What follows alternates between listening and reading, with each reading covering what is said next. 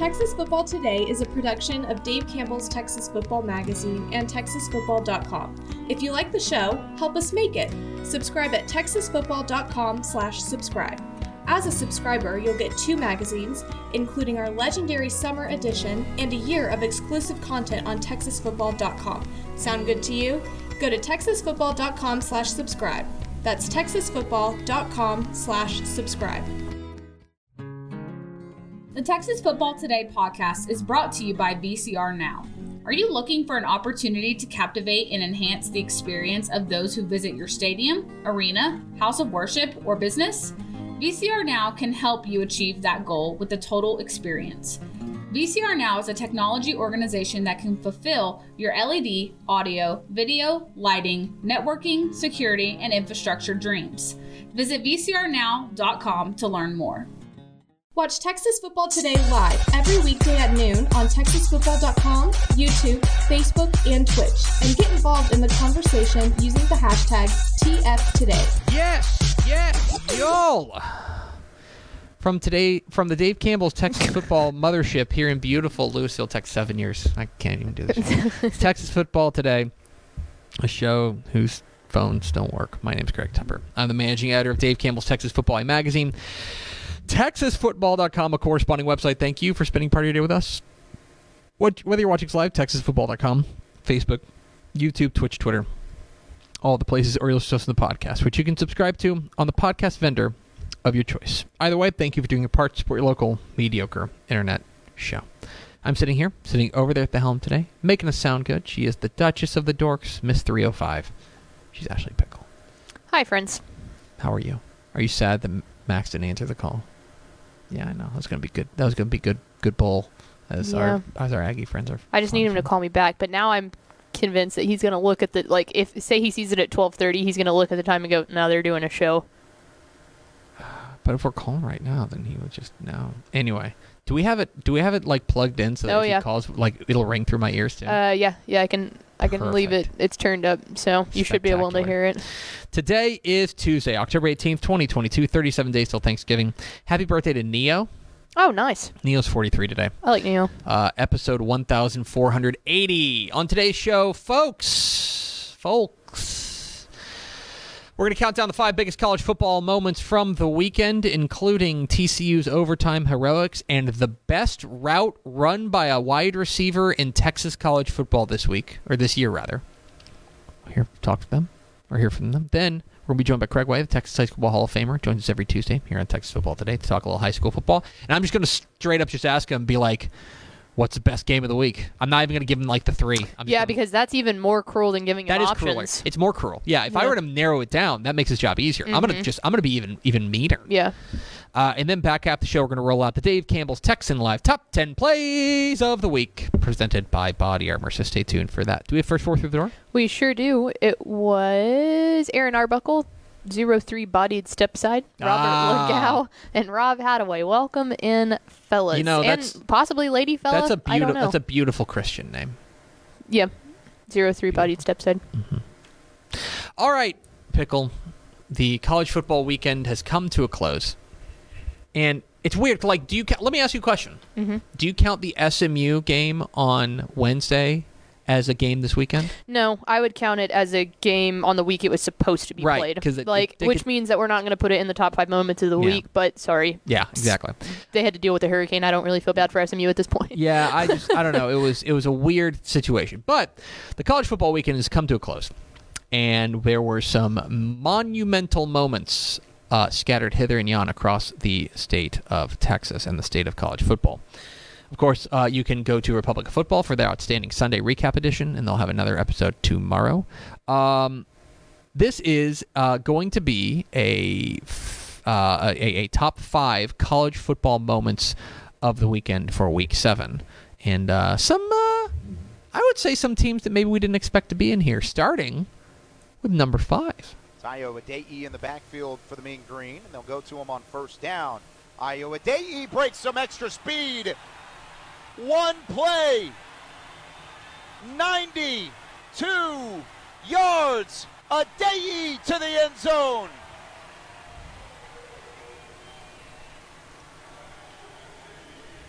he on the house call, he is going to hit his head on the goalpost.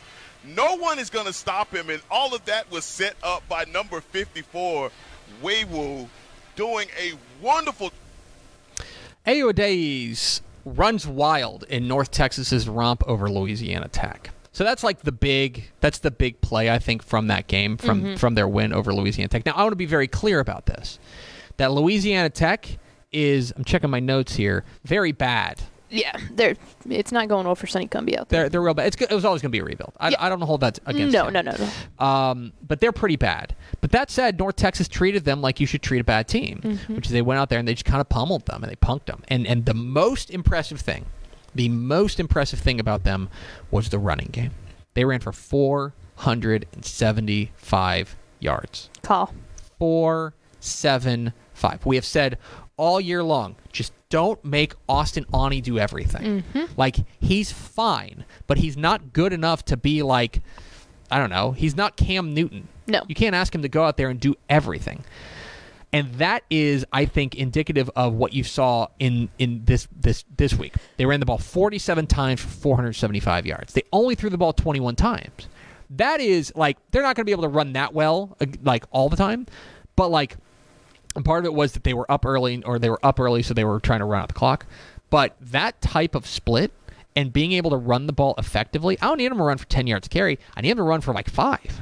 They do that and they're they're cooking with Crisco. From a person that has watched a lot of North Texas football, um, the fact that we have an offensive line at this point that can create holes for 475 yards of rushing it was the largest breath of fresh air in years. And by the way, this is now officially a trend for North Texas. Okay, they ran for now they ran for 348 against Southern Texas Southern. That's an FCS team, right?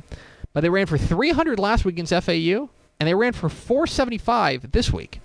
They are running wild. And by the way, this is the first 400 yard rushing attack since they won at Middle Tennessee in 2020 or in uh, in 2020. They ran for 462. So they are not a team that under Seth Littrell have has run the ball particularly well. In fact, yeah, as far as against an FBS opponent, they've only done it under Seth Littrell one other time. Does that was that Yeah, Tennessee I mean, to be fair, there it was Graham Harrell's air air raid didn't lean to that. They didn't need to run That's as much, fine. but That's fine. But what I'm saying is that in the new look, in the way that that North Texas should play, in my opinion, playing to their strengths, because you Mm-hmm. This don't, yes. because Yeah, you yeah. don't have QB one. Mm-hmm. I think that's I think that's the way they got to go. So anyway, great win for North Texas. Number four. for FIU. Third and three, big play here. Latter stages, first half. Harris feels the heat, hit as he throws. Dishman the catch, sprinting for the end zone, touchdown. Dan Dishman, the redshirt sophomore, has his first touchdown grab. It's 42 yards, and the Roadrunners back on the board. This is a universal concept in college football. That's called a seven route. The safety has to stay outside leverage, not look into.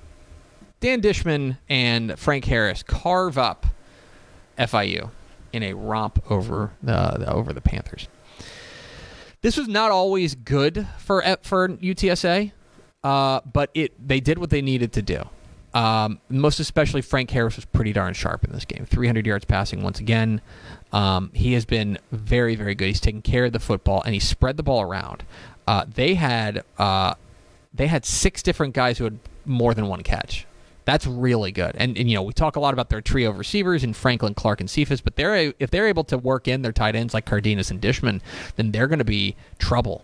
They're going to be big trouble, especially this week when they get a, a suddenly huge game against North Texas. North Texas and UTSA is is suddenly a massive, massive matchup of unbeaten's in conference play uh, for kind of the catbird seat in CSA West. So, huge win for UTSA. You got to win. You got to win your clunkers. That game was scoreless at, after one quarter, and they hit the Jets in the second. And a big reason why that that was the dagger because FIU was never coming back from down seventeen to three. no. So there you go.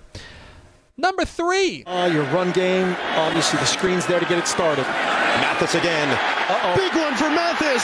Mathis turns on the burners down the sideline and inside the 10. First and goal for West Virginia as Devin Lemire in the final minute. Legg from 22. He's got it.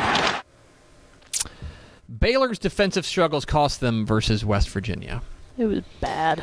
I think this is the worst that a Dave Aranda Baylor defense has ever played. Yes. I thought they looked awful.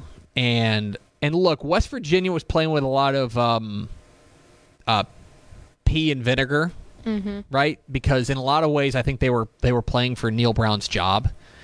Uh, this is pro- maybe a maybe at least a, a, a stay of execution for Neal Brown there at, at West Virginia. But there is no reason to give up 500 yards to West Virginia, and there's no reason to give up more than 200 yards rushing. They gave up 217 on the ground.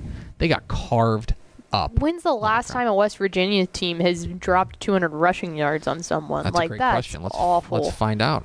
Um, this is, I mean, there, it's probably been a minute. Let's see, rushing, rushing game logs. Well, I mean, they did it against Virginia Tech, who's bad, and they did it Okay. against Towson this week, this year. Uh, but yeah, they are not a team Not that, against a notable opponent. Right, exactly. It's been a minute.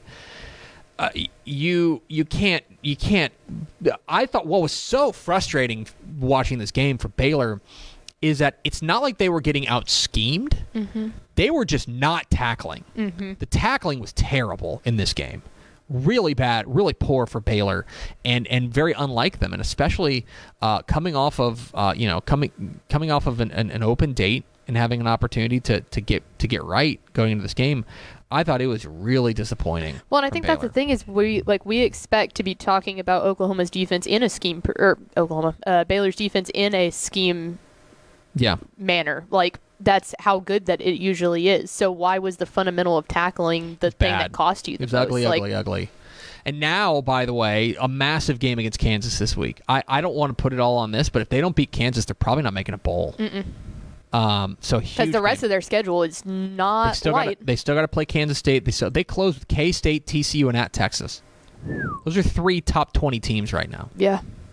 So probably better beat KU this week, and the defense has got to pick it up because that was pretty. And I, I, I know that Blake Shapen went out, but the offense wasn't the issue. The offense put up forty points. The offense, the offense put, put up like five hundred and thirty yards of off of, of, of total of total yards. The offense wasn't the issue. The issue was the defense, which is strange to say about a Dave Aranda team. Number two. Ewers into the end zone. They take the lead. Touchdown, Worthy. Pitch and catch for fun. Yes, they did. When you play defense like Iowa State, it gives you one-on-one matchups on the outside. Xavier Worthy, ooh, comes inside where the guy has help, and then he gets it back out so smooth with it. And there's Sarkisian knowing, hey, they're going to have. Xavier Worthy's perfect fourth down route saves Texas versus Iowa State. We mentioned it yesterday. Win your clunkers. Texas didn't play well against Iowa State, plain and simple. Now, give Iowa State a lot of credit. They were kind of fighting for their season. They they came out and they played well, but Texas didn't play particularly well. They get down there da- trailing five under five minutes to go, fourth and goal at the three, basically a two point conversion. Mm-hmm. We mentioned this with A and M and Alabama. In situations like that, you think players, not plays. Mm-hmm. You think players, not plays. Your best two players. I mean, if you want to run the ball with Bijan Robinson, you can. But if you're going to throw the ball, It's it's got to be to Worthy. Mm-hmm. It's got to be Xavier Worthy. That's a whip route, and that's one of the best whip routes you'll ever see. And That I- is a that is a that's teach tape. That's a clinic right there. That is spectacular route running right there. and I feel like that was the perfect play call because in any like it shows how dangerous Texas is playing right now because everyone would have assumed when you are that close, the game's on the line, you give it to Bijan because your running game is mm-hmm. spectacular. Now they have the guy in Quinn Ewers and they trust him and they said you can get this to a receiver. Yeah, absolutely. I mean, he knows he's going to put it on the money. They mm-hmm. feel good about that. You know, not to contra- continue to mm-hmm. contrast it with the A and M Alabama ending, but like, I don't know if you can trust Haynes King to put that to make that kind Right. of throw. Furthermore, furthermore, you've got single coverage on the outside, and you are trusting a a veteran, skilled route runner to beat his man. Yeah, if Bijan Robinson is your backup option, And- you're doing pretty well. And beat his man, he did. That is a textbook route. That's why he's a Sunday player right Mm-hmm. there. That's the kind of stuff that you're looking for. That is a picture perfect route on fourth down and save their bacon. Mm-hmm. Now, you could also put Xavier Hutchinson's drop in this as the as the biggest moment of the weekend, hmm. most certainly. But as far as what Texas did, Yeah. that's the play of the week. Well, and them. we mentioned it yesterday, but we haven't seen a Texas team be able to win their clunkers like that in years. Yes. That's been the difference. but it wasn't the biggest play of the moment of the weekend. Number one. I Can't imagine that they will give single coverage on him. Duggan pulled it back under. Duggan lunging for the goal line. Down short of the goal line. But it'll be a first down. Ruin in the field as if the runner is short of the goal line at the one. And no safety help. Do they take a shot at him? So they give it to Miller.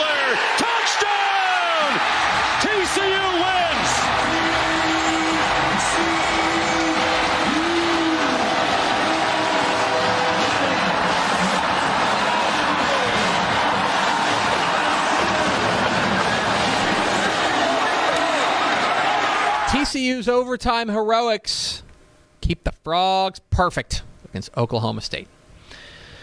I'll be honest, there was a minute in this game where I thought Oklahoma State was going to run away and hide. It was after the second Sanders rushing touchdown in the first five minutes of the game. 4:33 to go.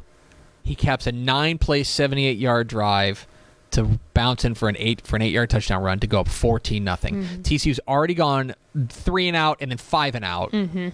and and Oklahoma now at that point has two play two drives. 15 plays, 151 yards, They literally let Spencer Sanders just- get into the end zone twice. Yes. carving them up. And there was a minute there where I'm going, well, party's over, TCU.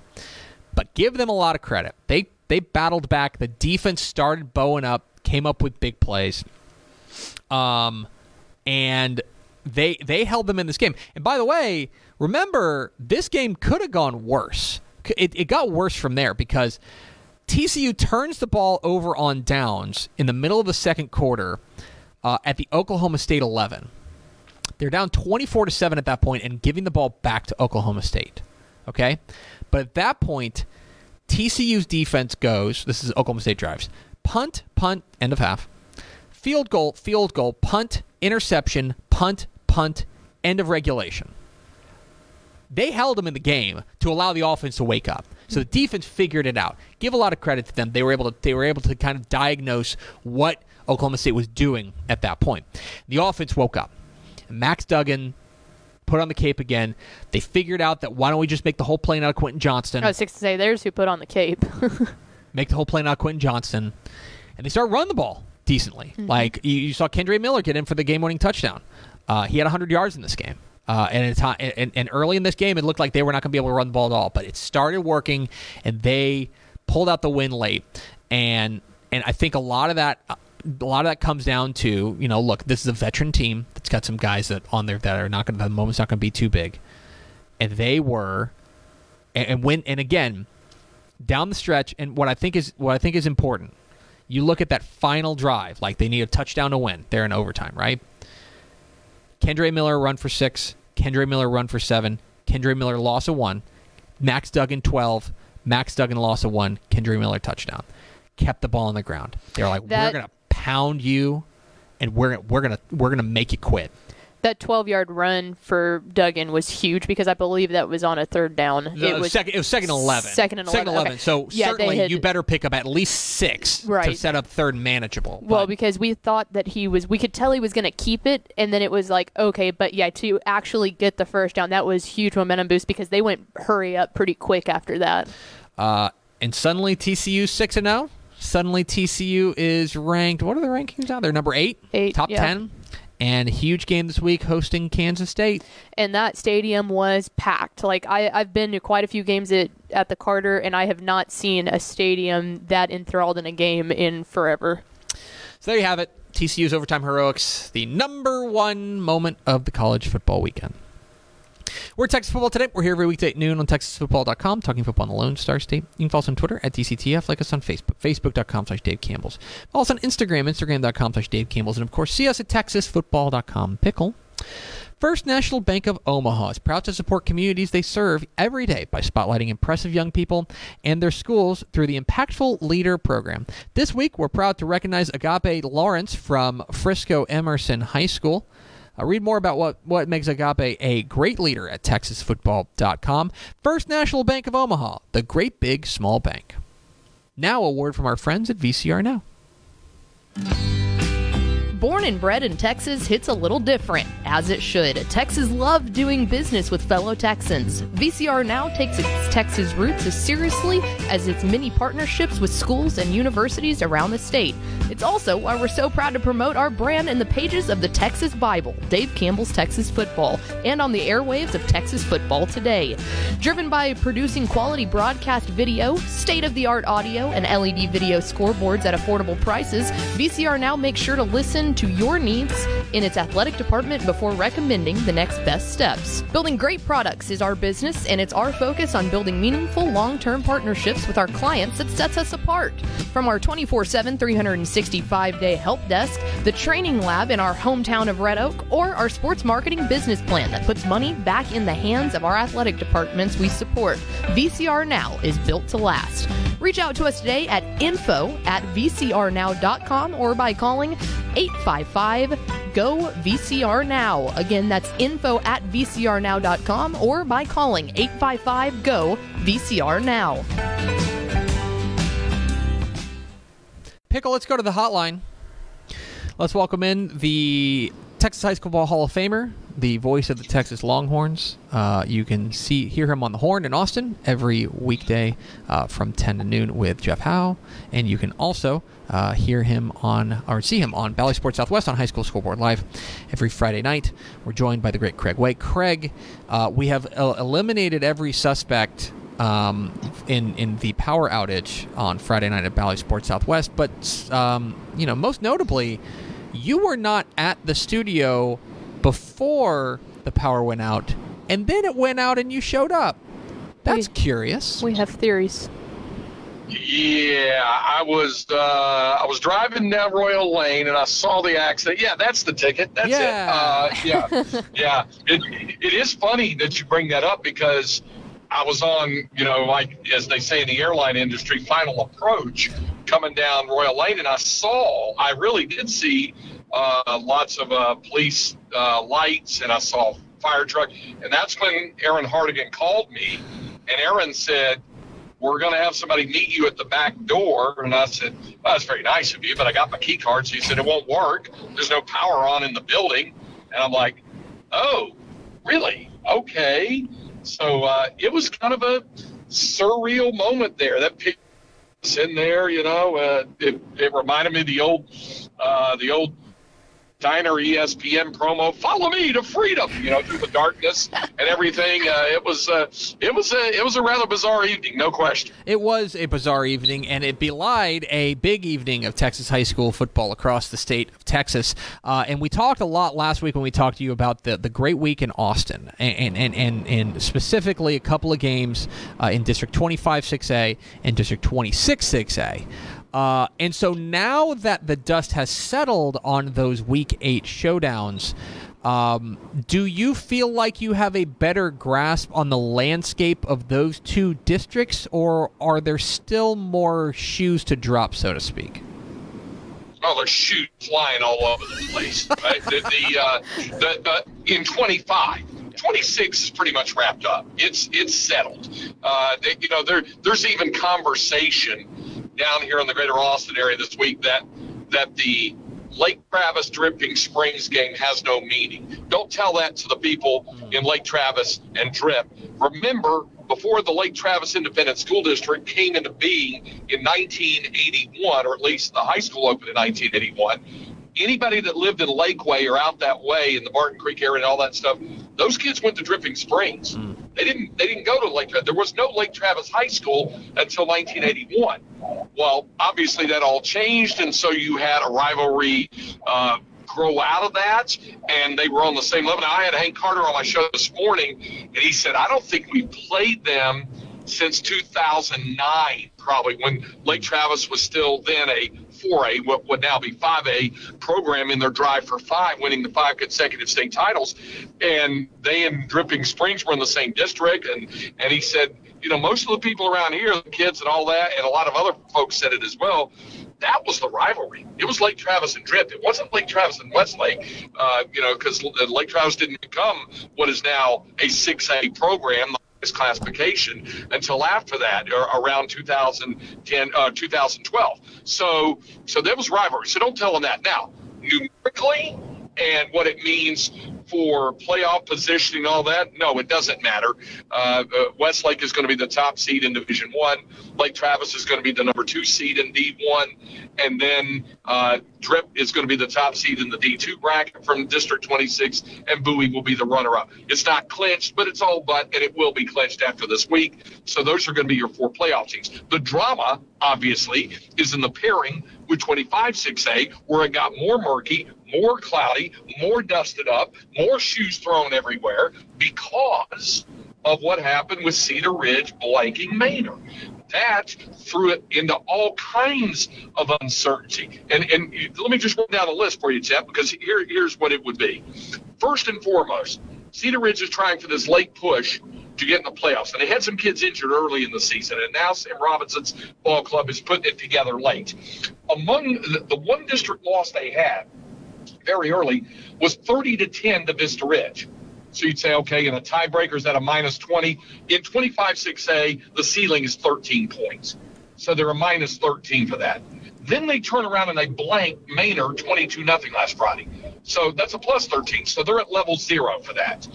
Manor is sit, sitting at a minus 13 right now after they had the two consecutive losses to Round Rock and Vandegrift, and those don't factor in here. But the minus 13 for the loss in, in the ratio for the loss uh, there, Cedar Ridge factors in as they get ready to play Vista Ridge this week. What Manor needs to do is not only win the ball game, they need to win by 13 or more, mm. and then create you know, that three way log jam all at zero. And if it all happens that way, then they're going to go to a point differential for all of your district games. And that's an entirely different kettle of fish if it comes to that. So in reality, in order for Vista Ridge to pretty much stamp its playoff ticket, all they really need to do is lose by 12 or less. Yeah. If they win, they're in. If they, uh, obviously, if they lose by 12 or less, they should be in. But that's the kind of drama. And then, of course, the secondary drama of that is if Manor and Vista Ridge get in, then Vandegrift goes Division One. Then you're talking about a bi-district matchup between Vandegrift and Lake Travis. But if Manor doesn't win, let's say the Vista Ridge beats them, if they do, then Manor gets out and Cedar Ridge by handling McNeil in the final week because they've got to deal with Vandegrift and Round Rock, and and and even if you factor in defeats in both of those situations, if they t- handle their business against McNeil in the final week, then they would get in, and Cedar Ridge getting in pushes Vandegrift back to Division Two. That's why their shoes still being dropped everywhere. Other than that, though, pretty cut and dry. Uh, it's, it's Easy. With Craig Way, the Texas High Football Hall of Famer on Texas Football Today. Get involved in the conversation. Hashtag TF Today. You, you brought up tiebreakers because this is tiebreaker season. Uh, this is all of us calling the coaches that we know, asking them, "Hey, listen, you know what? What's the district tiebreaker and things and, and all that fun stuff." Uh, one thing we have to remind people is that each district decides their own tiebreaker. They, they decide they, they come up with the rules. They come up with exactly what they want it to be. Uh, it kind of they kind of fall into just a, a couple of different categories. I guess I'll just ask you, Craig.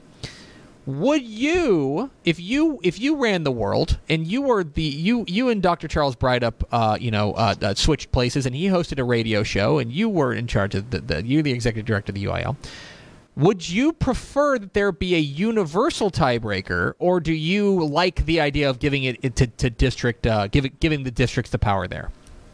I, th- I think it has to go to the individual districts because the districts are so different in size, scope, travel in terms of the rural thing. I mean, we've all heard all the legendary stories, and we'll get into those over those next two weeks. Those three-way coin flips out at the truck stops, uh, out, on uh, you know dark, deserted highways in a diner or whatever. You, you know, we've we've we've heard all of those stories, and we and we've lived. I've lived some of those stories, so I know that sort of thing. But it, I think it's got to be different because inner city school district tiebreakers, depending on the size of the district, could be vastly different than, say, a 16 or a five team, far flung, lower classification West Texas district. So I think it has to match the individuality of those districts and how they deal with it. So that that's why I would keep it. Now, if were up to me, it would be uh, what I would tell everybody is this: if you're going into week 10 or the last week of the regular season, week 11,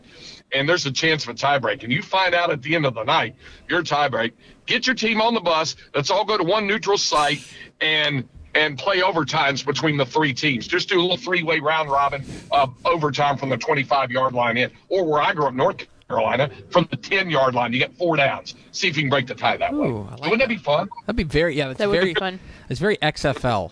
That's very. Can we get that on It is. TexanLive.com? Uh, we can do that on Texan Live. All right, Craig. Uh, I have found a way to make my meanest thing even meaner. Mhm. Because this week, because week nine, I know you've looked at the slate.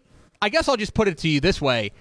This slate's insane, right? I'm not overreacting. This week of Texas high school football is uh, pretty singular. Am I correct in saying that? easily, easily. And and the funny thing is, listen, folks can really count and and uh, and do it on more than one hand. The number of times you or me uh, or Matt Stepp or Pickle, a lot of people get stuff wrong in terms of our predictions on things. But what we predicted at the start of the year that week nine was going to be cataclysmic has come to fruition. So yes, there's there's no exaggeration there. And so here's the meanest thing I can do to you, which is I'm not going to give you three games. I'm going to give you the whole state. He's awful. You can pick any game in Texas high school football this week, but only one to teleport to. Which one are you going to? I told Gave you it a I'm lot mean. of thought. I knew this was coming. Uh, I didn't know you were going to give me the entire state as a canvas, but the two games that I narrowed it down to would, uh, would you know, I, I, I had in my mind, and it would come down to between really and truly for me, it would come down to two games, and those would be Shiner Refugio and Stephenville and China Spring. And probably when push comes to shove, I'm going to go with Stephenville China Spring. Same. And and the reason why is not only are they number one in the state against number two in the state, and that carries its own sex appeal. Not only that, uh, but just this really and truly gives folks a chance to see if China Spring once and for all is going to be a viable state championship contender at the 4A Division One level. We know Stephenville is a defending titleist, and we know that China won the Division Two title last year, and they certainly look the part of a Division One title contender. We get to find out for sure this week. Shiner and Refugio, hey, I think it's only going to be round one, and maybe also for Stephenville and and China. But I can always catch up to Shiner and Refugio in the quarterfinals. He's Craig Way, Texas High School Hall of Famer. Joins us every Tuesday here on Texas Football Today. Hear him on the Horn in Austin every weekday from 10 to noon. Uh, and see him on Bally Sports Southwest, hopefully this week on High School Scoreboard Live. No, man, no. Yeah, let's go. They're going undefeated, boy. That's going to do it. Bye, Craig. I, I don't hear you. Why, where's the Keep it Coppell chance? Come on. It's great because I have control of the phone, so. Coppell. We'll see you, Craig. All right, see ya. There Hi, he goes. Craig. The the jerk Texas High School Football Hall of Famer, Craig Way. The joins us goat. every week Two's ways, boy. today. Um, who's Lando got this week? I don't know. It might be off. 'Cause I think they're I think they're eight zero, and I think they're still due their Yeah. bye.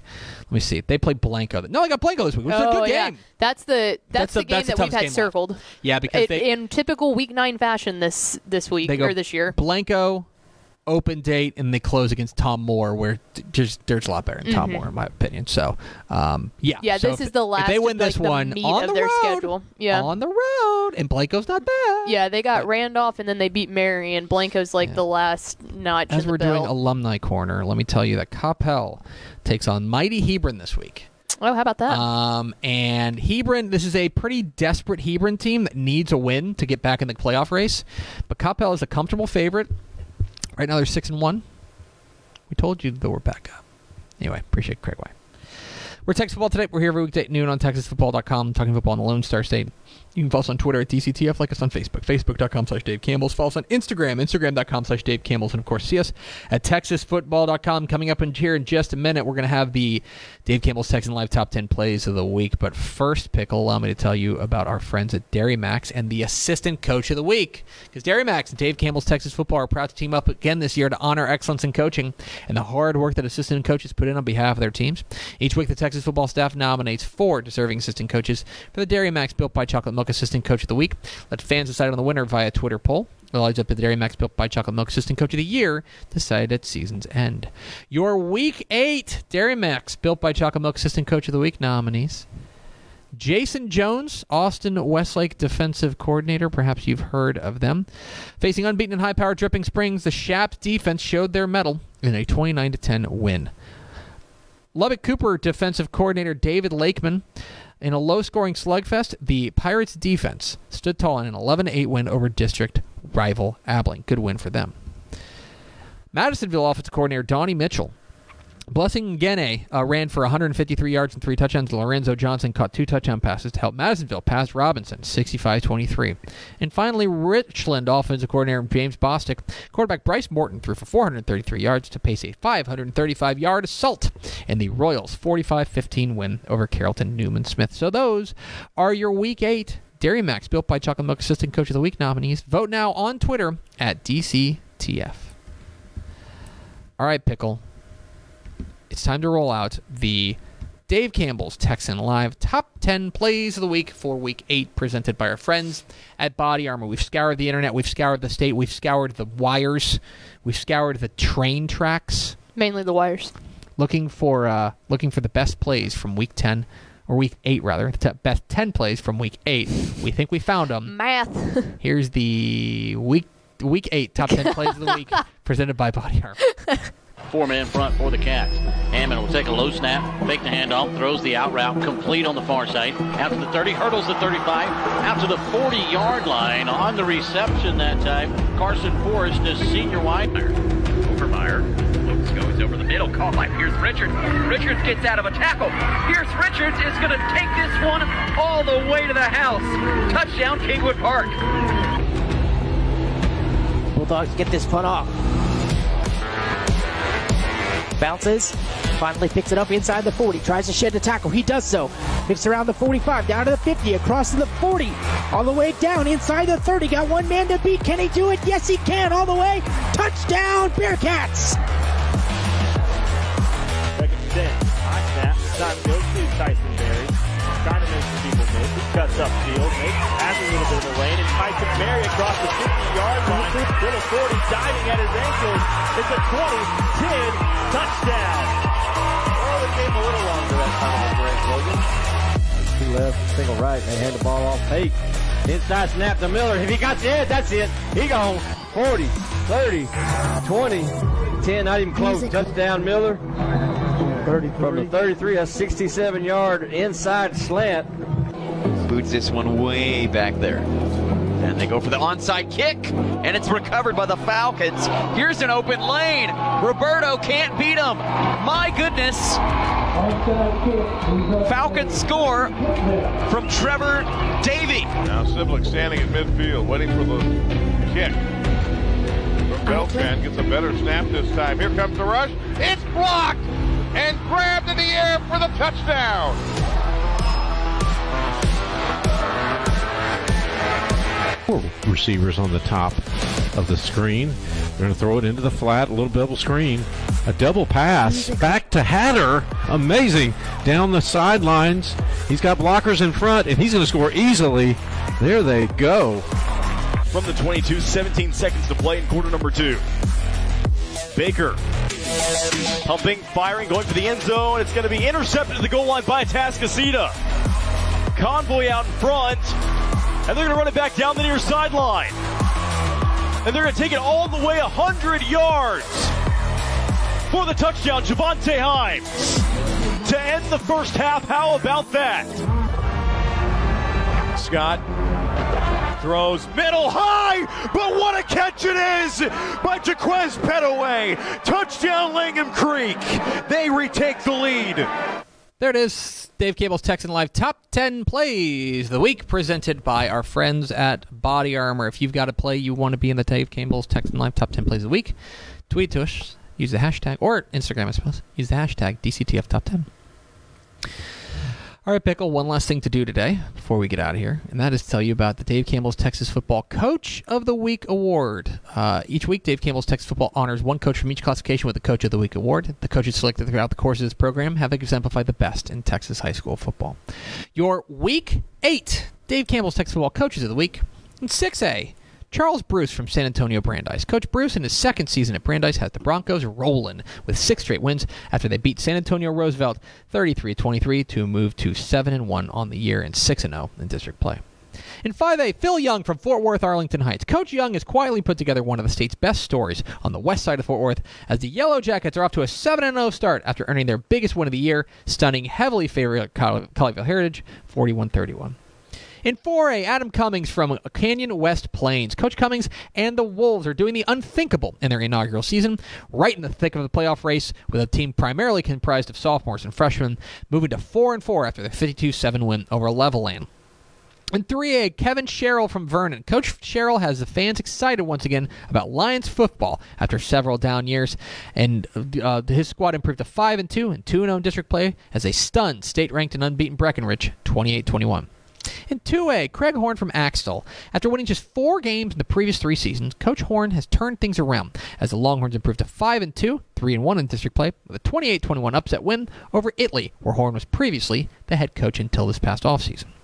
In 1A, Tory Pete from Groom. In a up and down in an up and down season for the uh, Tigers, first year head coach Pete has the Tigers playing their best football right now, uh, but moving to 2 0 in District 1 1A Division 2 play with an upset win over state ranked Silverton. And the private school ranks Tino Villarreal from Brownsville St. Joseph. The Bloodhounds fell behind 28 0 to Austin St. Stephen's, but Coach Villarreal's squad never quit, rattling off 29 unanswered points, including a touchdown as time expired and the game winning two point conversion to earn a thrilling 29 28 walk off win. So those are your Week 8 Dave Campbell's Texas Football Coaches of the Week. Congratulations to all the coaches. Thanks for what you do for players, schools, and communities. For more information, visit texasfootball.com. Let's matriculate over to the producer's booth to talk to Miss 305, Ashley Pickle for America's second favorite segment, Final Thoughts. Dale. That was quite an introduction. Um, a reminder on programming schedules for the rest of the week. So we will have a show tomorrow. It will be a recorded show, but there will be a normal TFT. There will be a normal ROF, and then Thursday is where things get different. Instead of TFT, we'll be rolling uh, WTF. So Women Talking Football. If you haven't watched it before, then tune in normally for TFT, and you'll get Mallory Hartley instead of Greg Tepper. So I feel like that should be enticing. And then no show on Friday. No show on Friday. We're going down the RGV, so no sorry. Yeah, we're going to go eat tacos. Yep. It's going to do it for us. Thanks for spending a little bit of your day with us. They put the freaking player the Follow us on Twitter at DCTF. Like us on Facebook, Facebook.com slash Dave Campbell's. Follow us on Instagram, Instagram.com slash Dave Campbell's. And of course, see us at TexasFootball.com. Thanks again to the Hall of Famer Craig Way for being our guest. For Ashley Pickle, I'm Greg Tepper. Vince Young, please meet your Player of the Year trophy. We'll see you tomorrow on Texas Football Today.